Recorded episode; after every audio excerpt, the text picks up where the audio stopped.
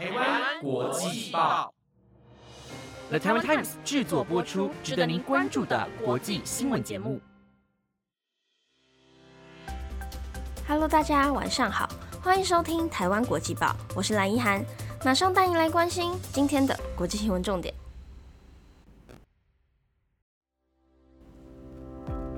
今天十二月十四号，新闻内容包括：基辅成功击落俄罗斯飞弹，造成五十人伤亡；热带气旋贾伯斯登陆澳洲，造成一万五千户停电；也门叛军青年运动警告红海船只误入巴勒斯坦备战区域；日本政府岸田内阁异动，安倍派全面退出；俄军死伤逾三十一万，倒退十八年。若想知道更多，就跟着我一起听下去吧。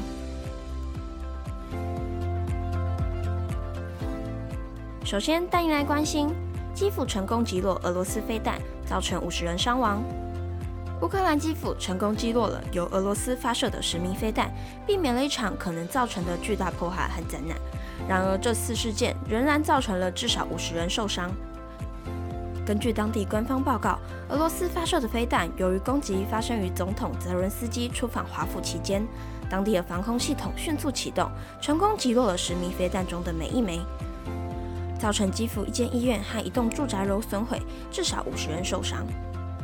基辅市长在新闻发布会上表示：“我们迅速应对了这次威胁，然而我们也深感遗憾，将全力以赴提供医疗援助。”确保伤者能够得到妥善照顾，并将此处灾民撤离。目前，当地政府正在调查此次袭击的详细来源和动机。伤者们正在接受治疗，政府将提供必要的支援和资源，以应对灾难的后果。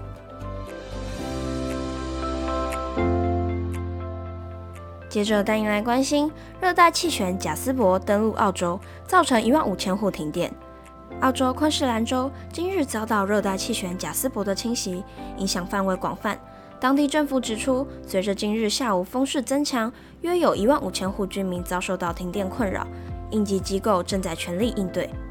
贾斯伯于傍晚五时登陆澳洲，风速一度高达每小时一百一十三公里，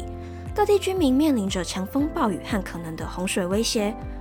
昆士兰州政府已经启动应急计划，确保居民们的安全。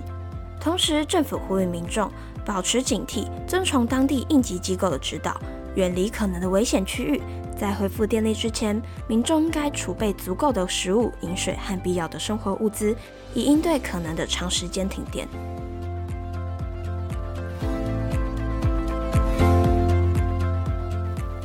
接着带您来关心，也门叛军青年运动警告红海船只误入巴勒斯坦备战区域。也门叛军青年运动发表声明，强烈警告所有红海地区的船只切勿进入巴勒斯坦备战区域，以免引发不可挽回的后果。青年运动发言人十二日稍早透过声明表示，他们当天袭击了一艘挪威商业游轮，因为该游轮打算向以色列一处码头运送原油，在警告无效后，随即发射飞弹攻击。目前，以色列和加萨冲突已经漫步到整个中东地区。青年运动的声明和行动再次凸显出中东的冲突和风险升级。声明中特别提到，红海地区的安全状况持续受到地缘政治因素的影响，巴勒斯坦地区的局势日益紧张。也门叛军青年运动强调，他们将不再容忍任何企图违反这一警告的行为，并对侵犯者进行严厉的惩罚。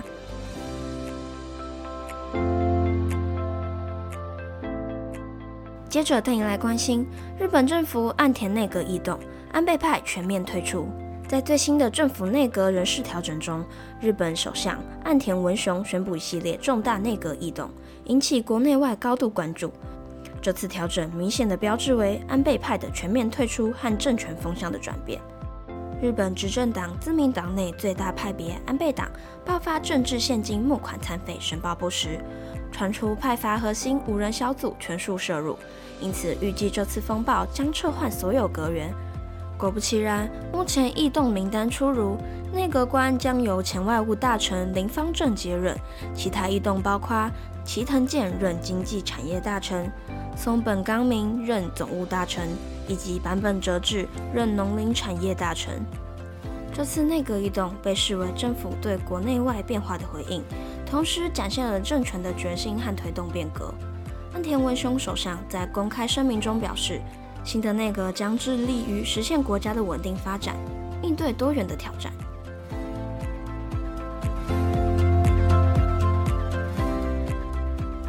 最后带你来关心乌俄战争中，俄军死伤逾三十一万，倒退十八年。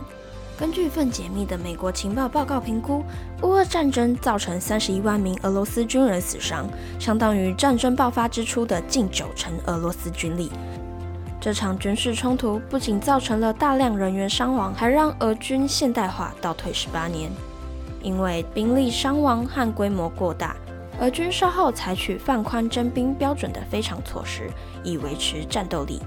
该情报报告也指出，俄军在开战之初有三百一十辆战车，战争中损失其中两千两百辆，必须以一九七零年生产的 T 六二战车来填补。如今战事中只剩下一千三百辆战车，并且截至今日十一月底，俄罗斯已损失超过四分之一的地面部队军备储备。导致俄军攻击的复杂性和规模大减，开战后始终难有大收获。这场沉痛的战争已经造成了大量平民伤亡，包括妇女、儿童以及老人。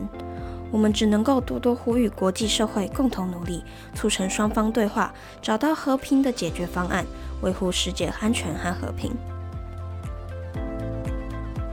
以上是今天的台湾国际报新闻内容，是由了台湾 Times 制作播出。不知道你对今天的哪则消息是更加的印象深刻呢？都欢迎在台湾国际报的 Instagram 或 Apple Podcast 底下留言哦。还有还有，近日温度上升，许多人开始穿上短袖。不过提醒大家，后天开始温度骤降，出门记得多带件外套。我是赖一涵，我们下次见。